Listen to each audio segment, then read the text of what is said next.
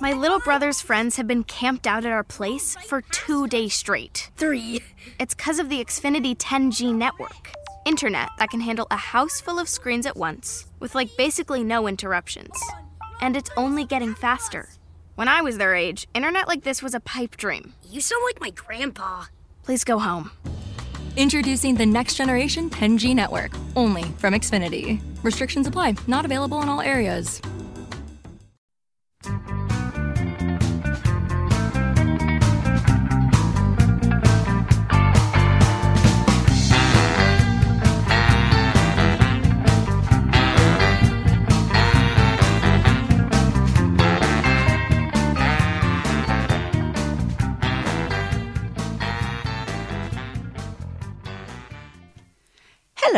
Welcome to Betty in the Sky with a Suitcase. I'm Betty. I'm a flight attendant for a major airline, and I'm also an avid traveler. So I bring you stories from the airplane, from the pilots who fly those airplanes, and from traveling around the world. This episode is called Kids on a Plane.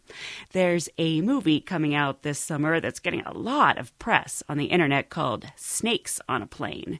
And the title of this episode, Kids on a Plane, is sort of an homage to that upcoming movie. And I actually have a story at the end of this episode that involves both kids and snakes on a plane. And you know, sometimes kids on a plane can be almost as much trouble as snakes on a plane. And at the end of this episode, I also have a sort of promo travel story for my next destination. I'm heading off to Nicaragua in a couple weeks. So hopefully I'll be able to bring you stories from there. But let's get right to those pesky kids on a plane. Yes, I do have a kid's story. It was an early morning flight, and there was about a six year old unaccompanied young little boy sitting by himself next to the window seat, looking out the window. And while we were still climbing, I hear the call bell light off, go off. So I go up thinking that maybe he needs a little medical attention, and he's looking out of the window, and the, he thought of the lightest thing that he could think of, and he said, Can an ant stand on a cloud? And I thought, oh man, I just almost broke my neck getting up to you, but it was so darn cute. I just had to go, no, an ant can't stand on a cloud. He would fall right through. And the little, little boy said, oh, I just wondered.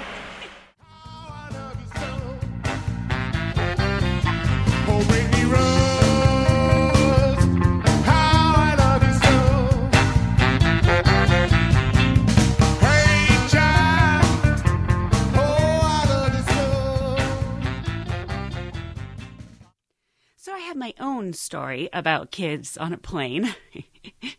and uh, I was on a flight. It was a 727, so that was quite a few years ago. And sometimes kids are too short when they're going into the lavatory on the aircraft. They can't reach the latch that locks the door and also turns on the light, and they're afraid to go in with it being dark. So I had told this particular little boy, I told him, go ahead and go in, and I will lock the door from the outside so the light will go on.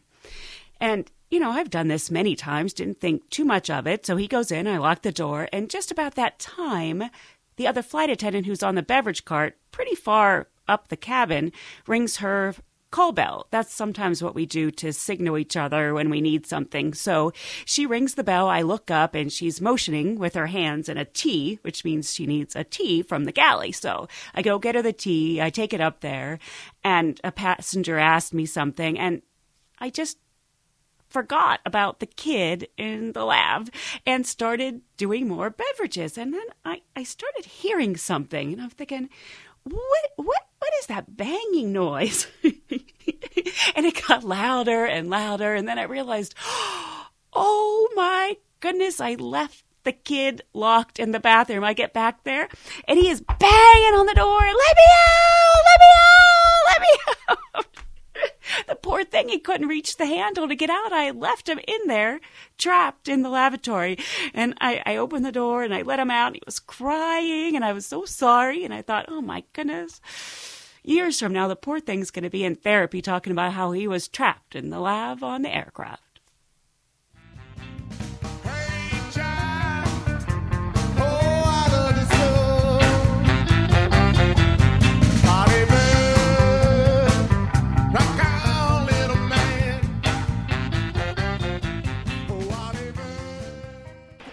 on the beverage cart. Um, we were just serving serving beverages I forget where we were going to, Salt Lake City or something like that. And there was a woman sitting on the aisle. She had her family with her. Her husband was across the aisle from her, and she had her children with her. And what I thought was a rather young child in arms. And I looked down, and she's breastfeeding him. Which, of course, you try not to notice. You see kind of a lot of that. It's not as creepy as it used to be. So. So I'm serving, and I turn around and I ask her, What will you have to drink? And the child takes his mouth off his mom's boob and says, I'll have a Sprite. so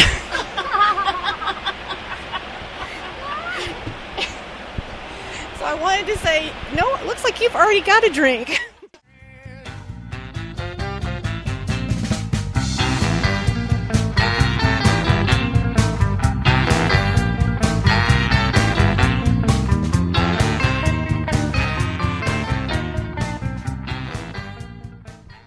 you're going to tell me about a kid on a plane? Actually, two kids. Uh, I was onboard leader on one flight, and um, on the very first row, I had two uh, little girls, uh, very nicely dressed, prim and proper, and um, I was passing out the peanuts and all the little goodies in a basket. And when I offered it, I offered it first to the older uh, girl, and the little girl must have been about five years old while her sister must have been two or three years old. So the older sister very daintily picks up a, a bag of peanuts and she says very politely, Thank you very much, sir. So then I offered it to the little girl, and the little girl grabs a bag of peanuts very fast, and the older sister says to her, Now, what do you say to the young man? And the little girl says, stretching her arm and showing me her peanut bag. Open it. Do you have another kid story? I do have another kid's story. I was actually a passenger on a flight, and I was seated next to another seven year old boy who was traveling alone. And apparently, he did not tighten his seatbelt all the way before takeoff. It was very loose, like someone large was seated in that seat before. So I noticed it was loose. I didn't want to be a Budinsky. So before takeoff, I looked at him and said, Hey, you might want to tighten up before we uh, take off, looking at his seatbelt. And then as we were climbing and taking off, I look over and he's like, he's just like, you know, squeezing his eyes, his face, his arms, his legs. He was tightening everything on his body except for the obvious, the seatbelt. uh,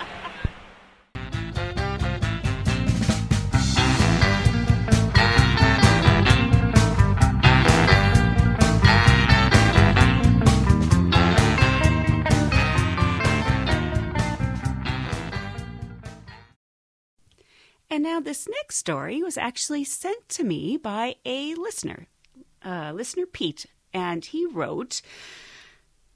The first time I took my son, he was about 10 at the time, we were at Dulles, bored and ready to come home to England. He had a window seat just behind the wing and was very intent on watching everything that was going on. He then turned to me and said in one of those booming voices, Dad, the engine's leaking and you could you could have heard a pin drop in the cabin. And uh, I was a Royal Air Force um, for quite a few years and knew enough about military aircraft to know that fuel tanks often vented and drips of fuel could be seen underneath. So I told him. But he chirped back, No, Dad, it's not a drip. It's a proper leak. Look. Again, there was silence, and you could hear mutters like Chinese whispers going around. We're leaking. That, that, that little boy says we're leaking. Just then, the captain came on the PA and stated we were going to have to change airplanes because the engine was leaking. Told you, Dad, boomed Alex. We're leaking. But there's a couple of dudes on, on a step ladder having a look. Everybody on board went into gripe mode about having to change planes and blah, blah, blah. And, and then he chirped out, I think they fixed it because it ain't leaking anymore, Dad. Naturally, the mutterings continued until the captain announced the plane was fixed and we were going to carry on in this one. And then there was mutterings turned into mutterings of panic. This continued until Alex blurted out at the top of his 10 year old voice, Don't worry, Dad. You'll be all right. They've definitely sorted out the leak, and I'll keep an eye on things while we're flying. At that, seemed to go around the cabin, and the mutterings returned to general chatter. I made no comment, just pulled my seatbelt a little tighter than normal and put my trust in the airline engineers, the crew, and my 10 year old leak watcher. he watched all night long, all the way to London. I couldn't believe it. We landed in Heathrow, and he turned to me with bloodshot eyes and said, Phew, Dad, we made it. I have great hopes for that boy. Perhaps he'd make a good flight attendant. I'd be proud of him if he did. Thanks, listener Pete, and thanks, Alex. I thought that was a very cute kid on the plane story.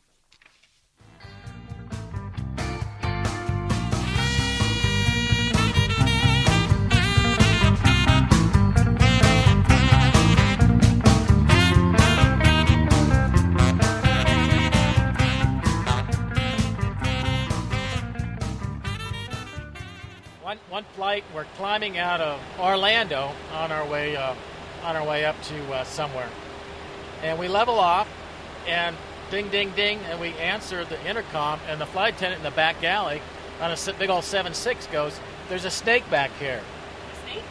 What? There's a snake back here. And I says, Well, what does it look like? And she describes it, and since it wasn't a rattlesnake, I was very happy to go back and get it. Captain looks at me and he says, You, you got it.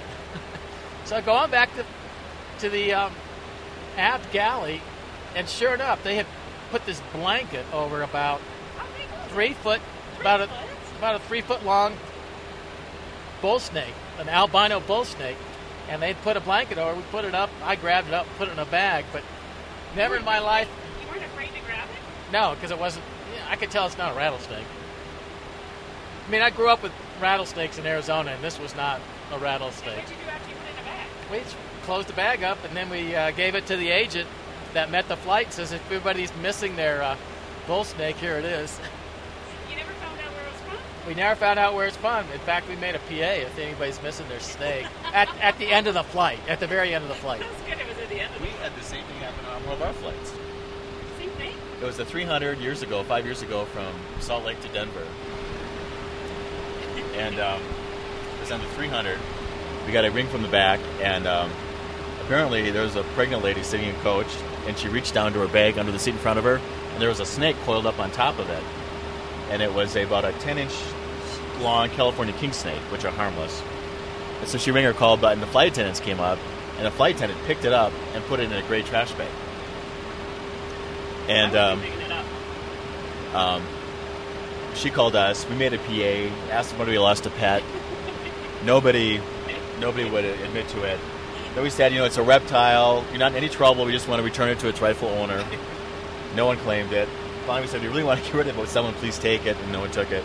So we got to Denver. It was a short flight. And um, there was an old man who was a carry-off. And he said as he was being carried off that there were two young boys, unaccompanied. So he said there were two unaccompanied in front of him who uh, were laughing and giggling that they let something loose on the airplane. So we They did on purpose? I think so. We checked the uh, their records on the computer, and they came from Sacramento. The airplane came from Sacramento, and these particular snakes are from that area. So they probably saw it walking into the airport or something. Oh my gosh. So we put it in the bag. We took it to the gate agent, and the gate agent said, "We're just going to destroy it." So I said, "You can't do that." So we brought it back in the airplane, left in the cockpit. We were flying back to uh, Salt Lake. In fact, the captain wasn't real thrilled about this. and I was on reserve then, um, and I had a place in Salt Lake City. So I went back, took the snake home with me, put it in a little cage. Then I commute to Spokane. So I was going back to Spokane. I was going to take it with me. And so This was very nice of you. All for this I'm an animal lover. Great. So I got to the airport for my flight to Spokane. Had to go through security, and the snake was in a little plastic terrarium in my carry-on bag, my duffel bag, and I didn't want to put the snake through the uh, X-ray machine. So I went to the restroom before he got to security, and I had it was the fall. I had a light jacket on, so I took the snake out of the thing, put it in my zippered pocket, put my duffel bag through security, and I had some reptile paraphernalia in there, like a heat rock and stuff. So they wanted to check my bag. This is before 9 11. So they're going through my duffel bag. I walk through through the uh, machine, and then I'm waiting while they're searching my bag, and the snake's trying to get out. So he's poking around, and so I have my hand down, disguising the snake, and um, wondering if I can get fired for smuggling a snake through security. And they didn't ask, they didn't notice it. So I got back, went down to the pilot lounge in Salt Lake, went back into the bathroom, switched the snake back into its uh, cage, and took it home. And that was like six years ago, and I still got it. It's about five and a half feet long. Oh,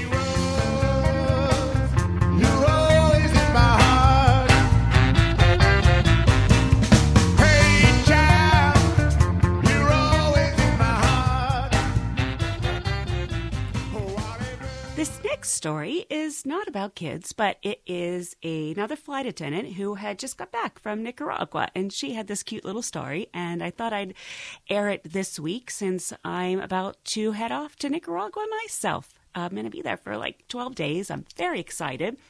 And uh, here's a little promo to my Nicaragua trip. Okay, so you recently got back from Nicaragua. I did. I just give a little history. We were gone for 10 days, and we were in most of the time in kind of primitive culture. And one of the things that I thought was uh, quite amazing, but still very happy to have it, was indoor plumbing. But when you were to wipe yourself, you just take like one sheet or two sheets at a time, and then after you're finished, you fold it up, and then you put it in, in the, the, the little Trash. trash. You Thank can't you. put it in the toilet. No, you can't put it in the toilet. And in fact, if my husband hadn't told me that, I wouldn't have known because they didn't instruct me. But so I figured that out. And so, you know, during the time, it became perfectly normal for me to do that. They don't have the smallest rolls of toilet paper. They're like mini rolls. They're like teeny tiny. They're teeny tiny, and the paper is so fragile. But again, you just know that you only to take two squares off no matter what. So I, but again, I got used to the inconvenience of it, and this is just the way life is. So we're going home, and now we've been on the road for an hour and a half, and I have to go to the bathroom so bad. I mean, I'm going to just burst my bladder. So I run in, and I get down on the toilet, and as usual, and I'm just rolling up this paper, and I look at my hand, and I have this huge roll of toilet paper, and I thought, my gosh, that'd be enough to last a week in Nicaragua. So it just goes to show this tremendous consumption and excess that we live with. And again, we take for granted. And we take it for granted. And I thought, okay, I'm going to stop myself. I'm never going to do that again. By golly, if I didn't do it again the next morning. And I just thought, oh, who cares? This is just the way we live. And then you were saying that they wash their clothes actually with a washboard, like They we. do. It is a concrete, and then it's got ridges inside, and it's maybe oh three, four inches deep. And you see the women, and they're scrubbing their clothes. And what I can't figure out is how their clothes maintain any kind of. I mean, we think you'd wear away the material, Right. but in actuality, they don't. And when they do hang them up on the line, they're very bright, and they're they're totally clean. So they put a little soap, and then they've got a um, another wash bin next to it, and they, they throw water on it, and then they rinse it off and throw it on there again, and then they put it up on the line to dry. And I never saw anybody with a washer. Well, not definitely not a dryer, but no washer either. That was How, how many years ago do you think it was in the States that we used washboards? I would say it's got to be on the farm because I think at the beginning of the 1900s, with electricity, or did they? But we they used to have a wringer, I think, so you could wring it through. But uh, this is, and in fact, um, except for Haiti, it is the poorest country in the Western Hemisphere, and the average income per year three hundred dollars a year. Did you say the average income per year in Nicaragua is? Three hundred dollars per year. We are lucky in the States, aren't we? We are so lucky, and yet I'll tell you, these people are very happy, and uh, they're very healthy, and there's a lot of Friendly. and very friendly, and a lot of family, a lot of family that's about it for this episode of Betty in the Sky with the Suitcase. I hope you enjoyed the kids' stories. I have to admit, sorry, all you adults out there, but the kids on that plane are usually my favorite passengers. So I hope you'll join me again next time on Betty in the Sky with the Suitcase so we can travel the world together. Thanks. Bye.